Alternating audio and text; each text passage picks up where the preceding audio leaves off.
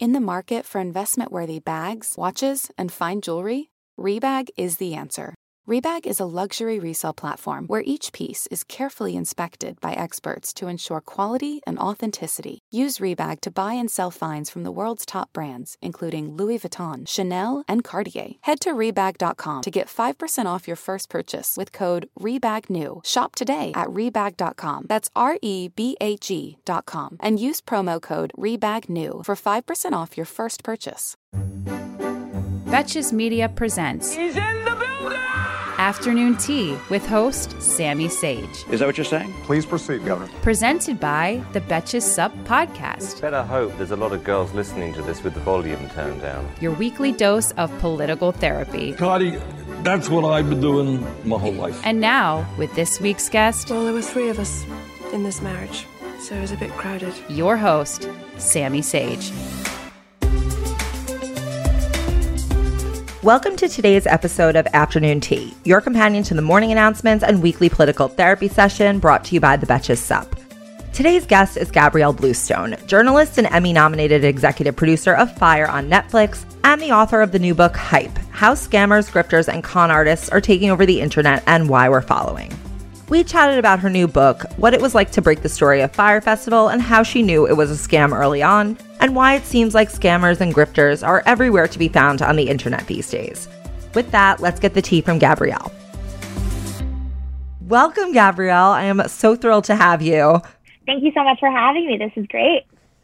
Yeah, of course. We are going to be talking today about one of my personal fascinations, which is the rise of what I call the scammer industry, because I think at this point it has really taken on kind of a life of its own. Um, with you know everything going on from Fyre Festival to Theranos, but yeah, no, it is a fascinating topic and one that you wrote an entire book on. So, I guess just start by telling us a little bit about your new book, Hype, how you got into writing it, and yeah, just kind of the background. Totally. Well, I was the vice reporter who broke the story.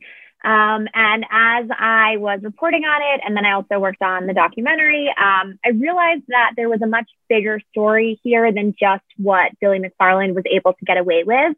Um, it seemed to me the more interesting uh, part of it was why it works so well.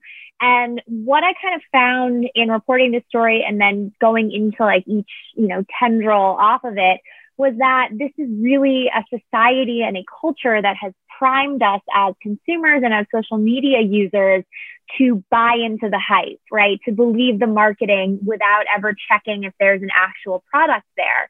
And I saw this pattern replicated in so many different ways in so many different industries and industries as disparate as, you know, the tech and startup world and the influencer world um, and everywhere in between. Um, and it kind of led me to this point, you know, there was that meme going around where everything is cake. Uh, but I was like, everything is a scam. Like literally everything is a scam. What flagged to you in your mind that Fyre Festival was something worth exploring to break the story because I mean that was I remember when that happened it was the craziest thing.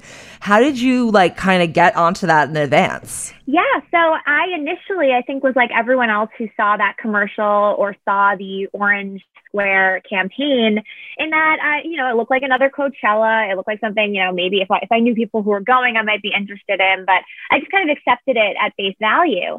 Um, and then I did know someone who was going, who was posting all about their special wristband and all the, you know, special like opportunities that came with that. And I was like, huh, this is weird. And so I started Googling it. And, you know, once I got off of Instagram and onto their actual website, it was immediate red flags because, you know, all these things that they promised, they didn't have on the site, right? There were these descriptions of luxury villas, but no photographs. All they had were these like artist renderings, like sketches of what it might look like. And, um, you know, they're promising $250,000 yacht packages, but it looked like it had been designed by a high school coding student. You know, what they were presenting and what they were advertising were so disparate that I was like, there is something going on here. And then what kind of shocked me was how much of it was hiding in plain sight right? There were at least two whistleblowers months before the festival who registered a website, registered a Twitter account, who were desperately trying to warn people. And nobody cared enough to look to see that there were all these warnings there. Um, so that was really the start of it.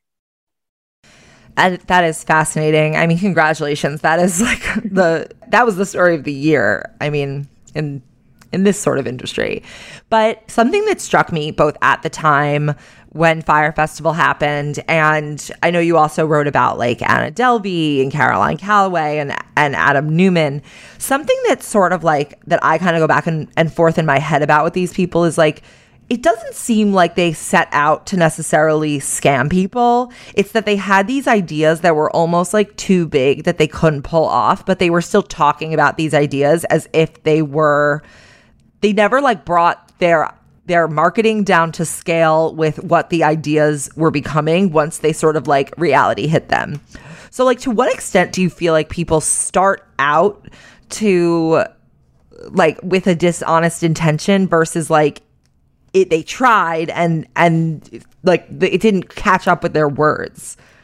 Oh, I don't know that you can necessarily classify it as a dishonest intention because we are in a culture that encourages you to fake it until you make it and to dream big and, you know, that, that values marketing over any kind of real underlying uh, product. And I think you see that everywhere, whether it is companies posting about social justice without ever having that reflect in their, you know, in their executive boards or influencers who post about small businesses, but then steal designs from them. You know, it's, it's, um, I don't think that like you're punished or even expected to necessarily be able to pull that product off when you start advertising it. And so that was one of the things that I found really interesting about talking to people who knew Billy McFarland was that they really questioned whether there was a dishonest intent there or whether he was just someone who got in over his head and that that distinction seemed um, relevant to people. Um, I think it, especially in Billy McFarland, I think there is a point in all the people that you mentioned um, where they knew or should have known that they were not going to be able to pull it off. And maybe at the beginning they thought they could, but they, they all reached a moment where it was very clear, you know, in the legal sense that like this thing was not going to happen, but they continued to market it as if it were. And I think that's where you cross into um, a more dangerous territory. Okay, so putting yourselves in yourself in like let's say Billy McFarland's or like even somewhere someone like a little easier to kind of relate to, like a Caroline Calloway who's like kind of trying to pull off her own personal uh, workshops that weren't like you know she wasn't fleecing investors uh, and or like falsifying documents, which I think is different than let's say like you know uh, a Billy McFarland situation. So if you were in her shoes, at what point would you have been like, fuck, I screwed up. This isn't going to be what I promised. And like kind of came clean, if you will? Uh, I think I, you know, I don't, I don't know the specific answer to that, but looking at her from a bird's eye view, I mean, this is a woman who has sold two books that she's never written, right? She planned this whole workshop tour that never came to fruition. Um, she has a real habit of accepting money up front for things that she does not follow through on. Um, and so the creativity tour is but one example. Um, you know, you would think that looking at, you know, maybe maybe it's a self delusional kind of thing.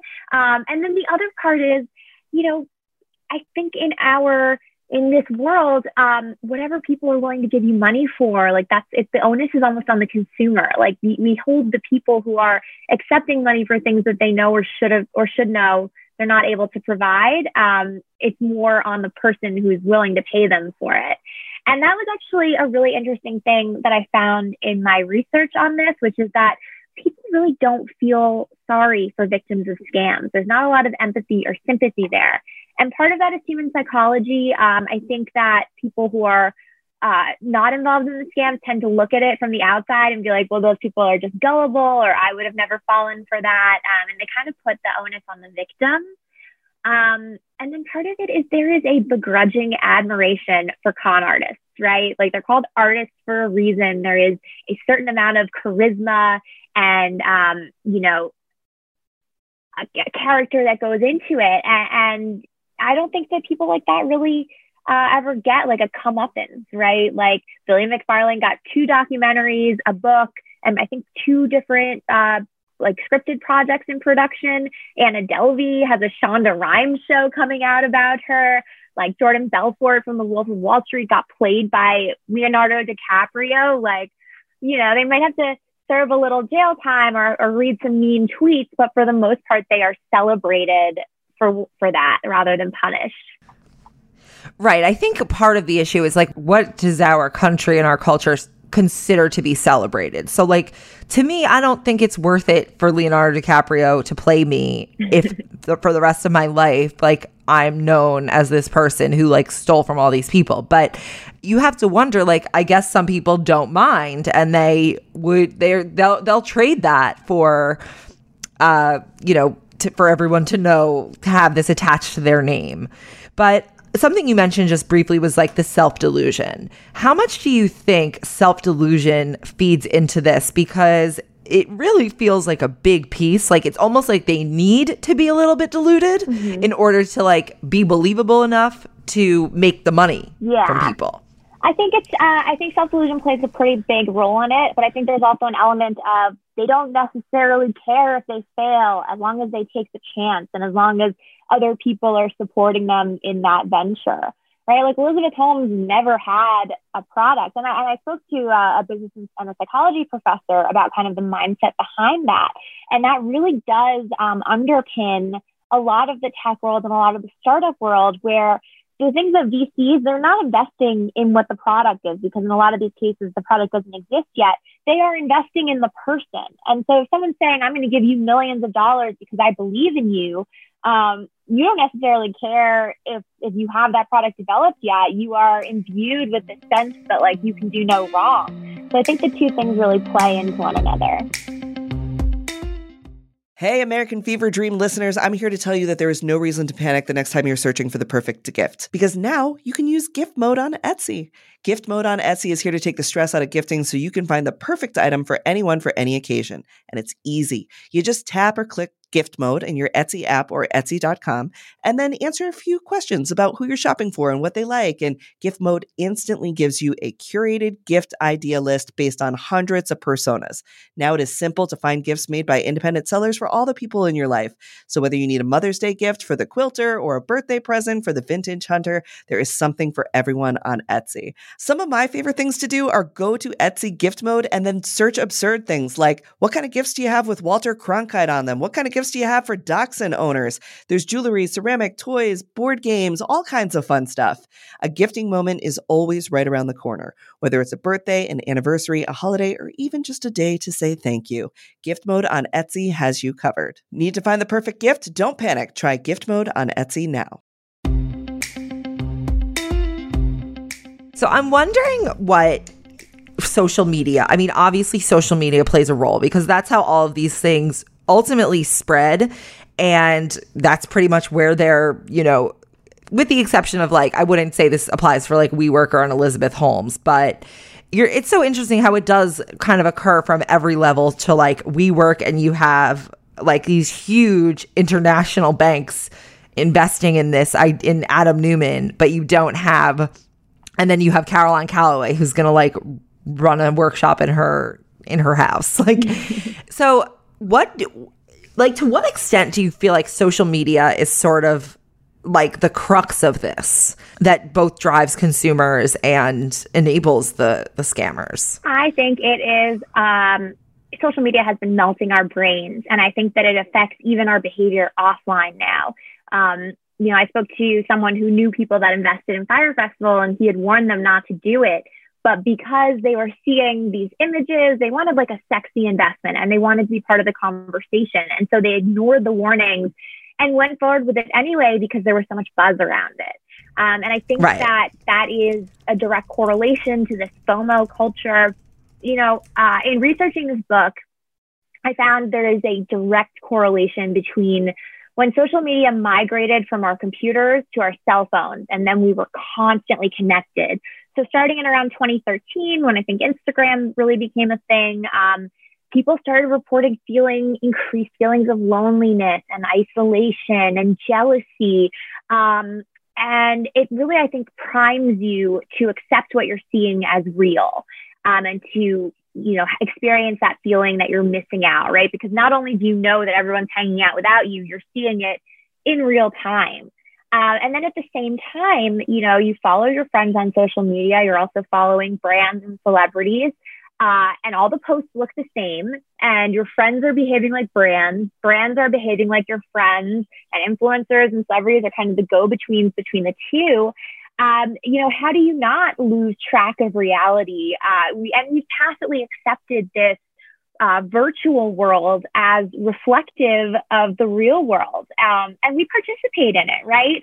Like no one's, there's, there's definitely a rise of performative authenticity. And, you know, Kendall Jenner is going to tell us this big secret she's been dealing with her whole life. And oh, it's acne and it's acne. Accutane campaign, you know, but no one's going to post the real bad things, right? Like you're posting a highlight reel to make other people think you look better. Um, and at the same time, you see this rise of like doing it for the gram. And, you know, I think that at a certain point, um, the way that we were able to present our experiences became more important than the actual experience itself.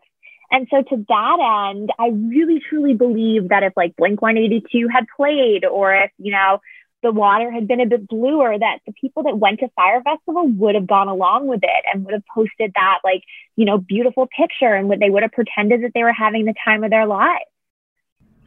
Yeah, it's it's so it's what you're what I'm kind of getting. I'm kind of thinking I'm like maybe everybody has a little bit of scammer in them, yes. and they're sort of like relating to that piece, and like that's what these con artists you could these literal con artists are sort of like inspiring in us. It's like oh i could be that yes. cool or i could like get in on this. But so so i did my next question was actually about so you had said if you think that something had come through with Fyre Festival that it w- this would not have panned out that way to what extent do you think it would have what do you think would have needed to like happen for it to to be enough like because either way they were not going to have those like nice tents there was no mm-hmm. yacht there was no like good package the food we all saw it like what elements do you think had to be there for people to be like, okay, I, I Fyre Festival is real and I had fun? I'd say they were probably about a month away from really pulling it off, right? Like I don't I don't know if a lot of people know this, but they were able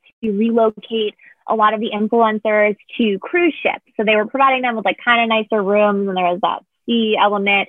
You know, if some of the models had shown up or if it hadn't been, you know, an ugly gravel pit, if there had been some sand around. Like they were just a couple of elements away, but it was the combination of the soggy mattresses and the desolate housing, right? Because when everyone went to that bar initially, people were having fun. They were, you know, on the beach taking pictures, and the, there was a swing in the yeah. water. Like that part, at first, people were posting really cool, fun pictures. And I remember watching it on social media. Um, and it was funny because I I wanted to go cover it, and Vice was like, eh, I don't know. And it wasn't until the cheese sandwich went viral that they were like, all right, let's go with this. Um, and so, yeah, I was watching really closely to see how vindicated did you feel? Extraordinarily. Like, I fucking told you. Like, yeah. I mean, there were a lot of Cassandra type moments in this story, right? I was not the first person to notice something was amiss, and I certainly wasn't the last to be ignored. Um, but, you know, I was watching with a very close eye. And initially, when people were being held in that beautiful island restaurant, you know, it looked like it was going to work out. Um, and certainly the folks at home were, I'm sure, feeling a little jealousy. What really struck me was um, Marc Weinstein, who was interviewed in the documentary, the Netflix documentary, and in my book. Um, he remembers, you know, he was there. He had been brought in to kind of try and save what was left in the last few weeks. Um, and he was miserable. He did not want to be there. He was not enjoying it. He knew that this was not going to work out and nobody was listening to him. But he would post, you know, like a beautiful photo of a Bahamian beach, and all his friends at home would be like, "Oh, I'm so jealous! Like, it looks like you're having the time of your life." And you know, the the difference between Instagram and reality could not have been starker. That would make such an interesting experiment, like a controlled experiment of someone who's like going through like a deep depression, but they're posting like these beautiful things and like you it's really pretty crazy. But um so Cassandra, you just mentioned like the Cassandra moment. I think we had that, you know, we had that a lot in politics, mm-hmm. Trump why I I I find that um the people who tend to be those voices they're often women of color they're often people from disadvantaged or like you know places you know communities that they do not have as strong of a voice mm-hmm. and the scammers i mean i don't think it's a coincidence that it's you know a lot of like pr- p- white men and women who started off somewhere you know, Billy McFarland did not start off as the trust fund kid that he wanted to portray himself as, but you know, he was like a fairly well off kid from New Jersey. So I think it's like almost you get these people who are like almost there and they want to be at that like next level. Mm-hmm. And that's why you have sort of this like upper middle class, like white women, white men. Um, but yeah, no, I, why do you think that people don't listen? Like, because do they want to believe? Yeah. Like, is it that? Yeah. Yeah. Absolutely. I mean, there is a certain element where we have to take responsibility for the fact that if something seems too good to be true, it probably is. And if we believe anyway, it's because we want to believe um, and because we want it to be true. Uh, there, you know, there's not like a lot of, I, I hate to say this because it's like a little negative, but we need to be more cynical as, you know, a, a monolith consumer um, or a monolith social media user. Like we have to remind ourselves that like what we're seeing is likely not to be real. Right. Your your book reminds me of it almost feels like a continuation of a book I read a few years ago. It's called Fantasyland mm-hmm. and it was this like long history of America and essentially that like Americans really have always been attracted to snake oil salesmen. Like even the people who came over like on the Mayflower we're like chasing like this fantastical dream and like that that is sort of like in the like inner character of Americans or white Americans that there is like um this just sort of attraction to fantasy and to things that are you can't necessarily believe that are too good to be true. But uh, going on that, why do you think there is like a lack of compassion for those who are scammed? Like what like what is it about the fact that like choose that people root for the scammer against those that that are hurt being hurt? Well, for one thing, you know, scammers tend to be incredibly charismatic. Um, and then, you know, I, I was saying something like this before, but I think that people just um, they think we always think we're smarter than we are, right? Like there's many studies that show if people are asked to rate their own intelligence, they tend to overestimate you know how how effective they are, how good they are at making certain decisions or or knowing information. Um, so people look at these scams and think I would never fall for that. And because they hmm. think that they are above it, um, they look at the people that do fall for it as being particularly gullible or, you know, defected in some way that they would fall for it when I wouldn't. Um, right. so that's just, I think, unfortunately, human nature. Right. Yeah, no, I hear that. So, so, something else you alluded to earlier is like this performative authenticity that's mm-hmm. come that's come about because I feel like that is definitely a trend. Can you sort of explain like other than Kendall Jenner, maybe someone like a little bit more like down to earth, like what that what that would mean, what that looks like and how you can sort of like identify what is performative versus what is like the closest thing you can get to authenticity on social media. Sure. Um, well, I don't know.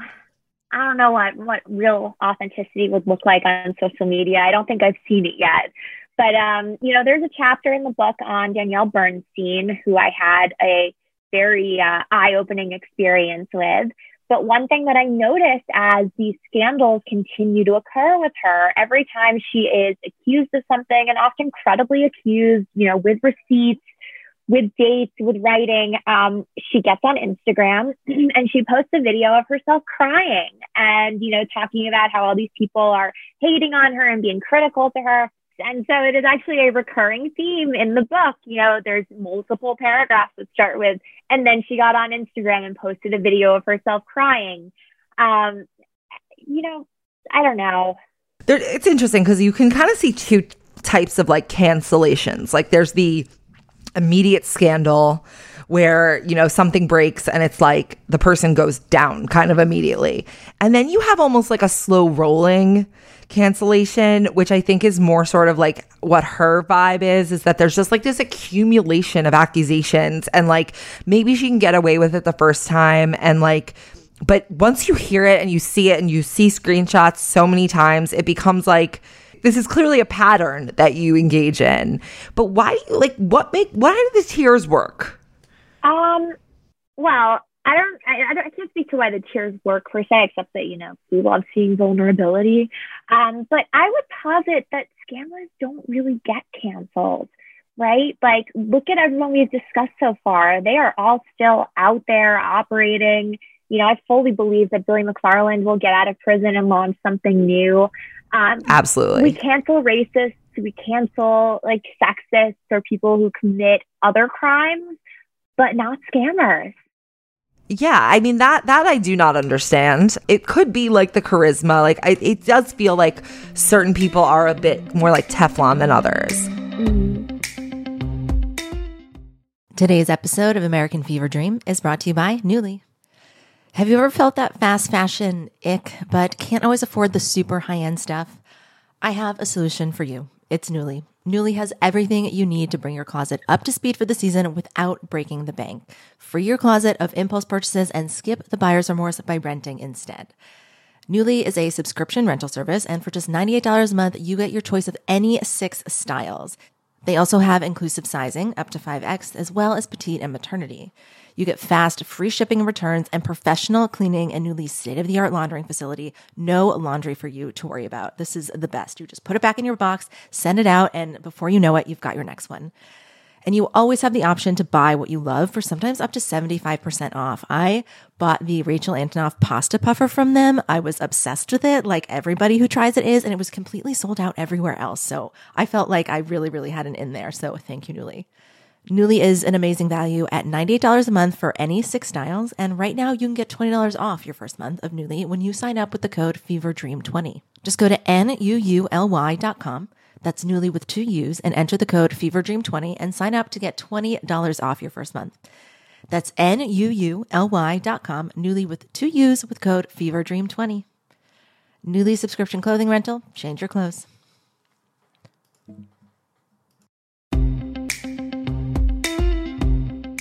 One recent story that's really interests me, it interested me is Jen Shah, Yes. um, from the Real Housewives. And I'm also waiting for her colleague, Mary Cosby, to whatever happens there. So I you kind of see like a rise in in this kind of thing going on on the Real Housewives. Like you have Erika Jayne. Who else do you think is kind of called to these things? And do you think that why can't scammers just lay low? Almost. well, let's not forget about the original housewife scammer, Michaela, Michaela Salahi. I forget how you pronounce her first name, the one that crashed a state dinner with Bravo cameras in tow and pretended she had been invited um, on Real Housewives Oh my gosh. Um, you know, I think there is definitely an element of narcissism there. Um, but you know, reality TV is also, I think, in a in a very similar way to social media, a way for people to create their own identities, right? Because and, Right. and you know, you want to talk about Donald Trump, like I, if he had not been on The Apprentice, he would never have been president for many reasons, um, including the fact that he ran for president to boost his apprentice salary. but Right. you know, he and Mark Burnett created this version of him that was then sold to the masses, and people who didn't live in New York fully bought into it that he was this successful businessman. Um, and I think Right. reality TV does the same thing, right? And and the housewives don't have the same control over editing that Donald Trump did. But, you know, they have the ability, they know they're going to shoot X number of scenes and they can kind of attempt to portray themselves the way that they want the world to see them. And so it is like yet another marketing technique. Um, now, of course, those things sometimes fall apart. And I'm going to be really interested to see if they pursue that Girardi storyline on Real Housewives of Beverly Hills, for example, because, you know, last season, famously, um, Dorit got confronted by a disgruntled customer who I think was either suing her or knew someone who was. And the show opted not to show that footage. So, you know, it, it's interesting what the editors deem worthy of telling the rest of the world. I can't imagine how the Shah storyline won't be part of this season, given that they were filming when the FBI showed up, uh, which is Oh my gosh. Um, as a viewer, it's also fascinating because when you find out what they've been doing, you have all the evidence that they unintentionally provided, right? Like there's all this Yes. footage of Jen attempting to explain what her business was. Oh my gosh, no that's the funniest. Um, and, Yeah. you know, her assistant, who was also indicted, is on the show. So it's kind of fun as like a armchair detective to go back through the footage and see what we missed. Totally. I just went back and was rewatching Real Housewives of Beverly Hills and like I feel like maybe I was too like young or naive when like these first aired to be like, okay, something's weird there. Mm-hmm. But then you look back and you're like, oh, like that this doesn't make any sense how they afforded that. Yeah. Like it just doesn't make any sense. And And it's always yeah, the are one- there any It's always the ones throwing like twenty five thousand dollar birthday parties for their three year olds that end up being the complete scammers. I don't think that's a coincidence. No, complete. I, I don't either because I think they probably do it to create like a smoke and mirrors. Like, oh, if they're doing this, like, how could they possibly not have the money? Like, they mm-hmm. they're doing like what they just they just could afford a twenty five thousand dollar sunglasses or whatever. Well, twenty there was, five thousand. there was a detail that always stuck out to me about the Armstrong, Taylor Armstrong, and her husband, which was after um, her husband committed suicide. There were these lawsuits attempting to claw back some of the money, and I think that they had like obtained a judgment that um, she had to give up some of her Birkins. And it turned out that the Birkins were all fake, and like all of it was kind of a lie. Wow, that is like that. Her Birkins were fake. I actually feel like I didn't know that. Are there any scams out there that you feel are scams that are not outed yet? Can you hint at any? Or are there any housewives that you think might be of interest for whatever well, reason? I think skincare is a scam, and I know a lot of people are going to disagree with me on this. Um, but I actually, in the book, detail kind of one company that was outed, uh, which was Sunday Riley, which is like a very popular skincare brand that was also, and I, say allegedly because they did settle with the SEC, but they admitted no wrongdoing in the process. Uh, but the founder of that company allegedly instructed their employees on how to use a VPN or a virtual private network to get around Sephora's fraud detectors to leave bullshit reviews about how good and effective the, the products were. Um, and I believe that the founder of that company has also been falsely claiming to have a degree in that industry when in fact she never graduated college. Um, and then, you know, not to upset any Elon Musk fans, but I think he is the most visible, incredible scammer out there who keeps getting away with it. And now he's going to be on SNL. It's just wild to me that he has not been held to account for any of it.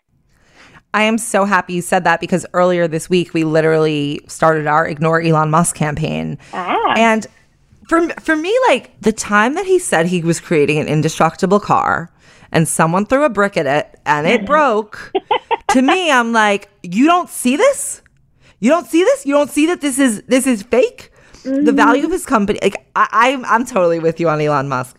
How about the fact that he has this self-driving program that is not self-driving at all? You know, it's a heightened cruise control. They've had more than like 30, 30 or 40 recorded accidents, many of them fatal because he's falsely marketing it as a autonomous program.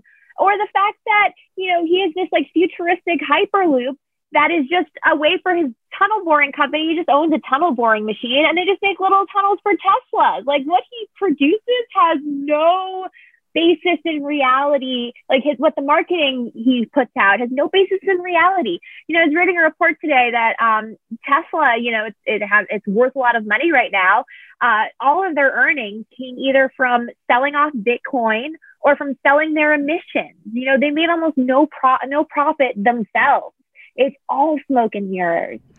Okay, I think you have your next book. Because, yeah, I am hating watching anytime Elon Musk gets attention. And like the things he says on Twitter are just so gross. And we need he needs to be ignored. Um, sorry, Elon. I hate you. so those are so basically you, think that there's like more out there and Oh, where it's just like a matter of time until we figure it out. What are some signs to help people like wh- what makes your antenna go up when you see a person and they are portraying themselves a certain way? Like, what kind of makes you go like, "That's not real"?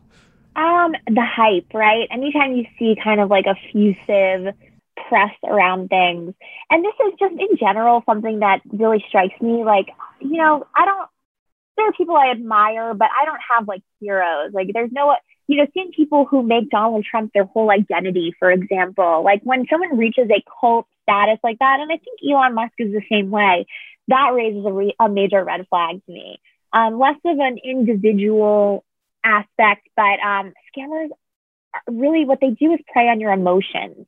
So if you are consuming content that is evoking a sharp emotion in you for something that you have no personal connection to, that's a major red flag. And sometimes it's real, right? Like you see the the Sarah McLachlan singing over the sad dogs commercial. Um, look it up and make sure it's real. Like you can, uh, any charity has to have certain registration, right? Like if you're seeing sad pictures online, it's very easy to right click and search Google to see where those photos actually came from, if they're original or not. Uh, so it's often just taking kind of one step further when something triggers an emotion like that to figure out why and and whether it's real or not. Um, I don't know. no, I th- I think you're I think you're so right, and and there is a fine line between like wanting people to be like responsible consumers and tell them to look a step further, uh, but versus like you know not having compassion for those who are scammed out of their money, and and many times it can be financially ruining for people. Yeah, I guess I, this is a very simplistic way of looking at things, but I think the overall conclusion is that if something seems too good to be true, like it probably is. And, and we need to learn to trust that initial instinct instead of talking ourselves into believing it. Right.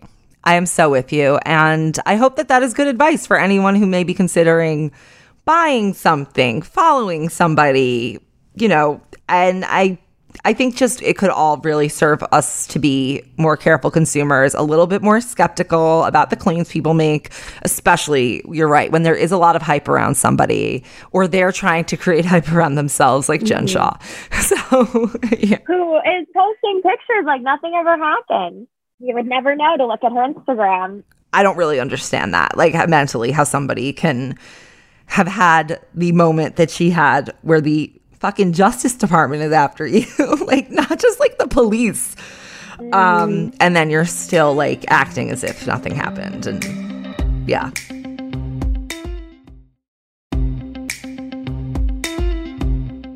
We are going to do our segment that we do with everybody. It is called the four questions, and they're fun, easy questions. So we're going to start with what is your happiest memory ever? Um, that is a really tough question.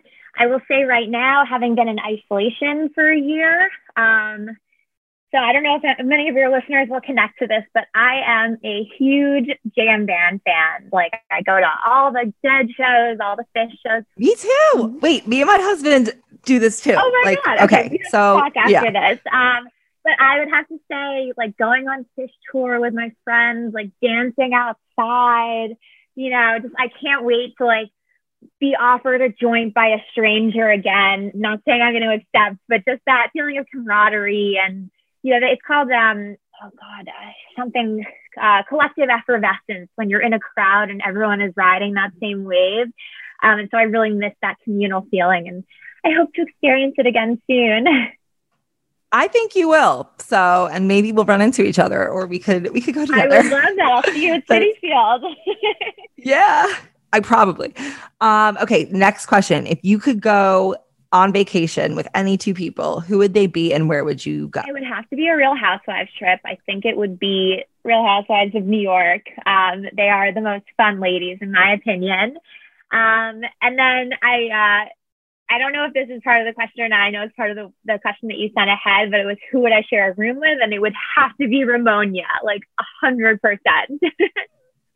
That's a yeah. Well, you would get the best room. Yeah, so well, that's definitely a big that part. Is, yeah, that's a good oh, reason. I would sleep in their bathtub. I don't even care. they would sleep in their bathtub. That's true. So. I get the bed to myself. Exactly. maybe maybe not. We know what Ramona does to the bed. What is your favorite Real Housewives of New York trip ever? Um, well, not one I would want to be on, but I think Scary Island is the most iconic. Okay, third question. What are you absolutely terrible at and cannot be trusted with? Directions. Um, you know, where my parents are, there are like two of the same gas station and they will tell me to stop at the one in like a specific town and I always go to the wrong one. I cannot be trusted to find my way anywhere. Thank God for GPS. Yeah, for real. I, I feel that. Okay, last question. If you could like wave a magic wand and solve any of the world's problems, what would you solve? Um, I would get rid of marketing. so how would people know about products? They would have to just find it for themselves. Like no more advertising or advertising would have to match the reality of the product. That's a good one. I feel like that would, you know, you should talk to uh, Elizabeth Warren's Consumer Financial Protection Bureau. I mean, on the other hand, I'd have nothing left to write about if that happened. right. I mean, honestly, like, please do the Elon Musk book. Like, I would read the shit that. You would probably sell so many copies. I'm going to send my publisher. I'll work on it with afternoon. you. yeah, we have a lot. We can do it together. yeah, we do. The Phish book, the Phish tour, the Elon Musk book, and the dog meetup. dog played it. Oh, I can't wait. Thank you so much, Gabby. Will you let everyone know where they can follow you, where they, I mean, they know where they can get your book, but the full name of your book and yeah, anything you might, anything exciting you might have coming up. Yeah, the book is called Hype How Scammers, Grifters, and Con Artists Are Taking Over the Internet and Why We're Following. And it is available in all major bookstores and Amazon. Um, you can follow me on Twitter at G underscore Bluestone or Instagram at G Bluestone. And uh, I have some more scammer stories coming up. Keep an eye out and uh, keep an eye out on on the world. Right, stay a little cynical out there. Watch yourself. Stay cynical. Thank you so much, Gabby. This was so much fun. And please, I would love to have you back anytime a good scam breaks and we can talk about how we knew it all along. Thanks for having me. And that being said, I will definitely be back soon. Afternoon Tea is produced by Sean Kilby and Jorge Morales Pico. Our editor is Stacy Wong. Social media by Amanda Duberman. Guest booking by Nicole Pellegrino. Be sure to follow at Betches underscore sup on Instagram, Twitter, and TikTok. And send us your emails to suppod at betches.com.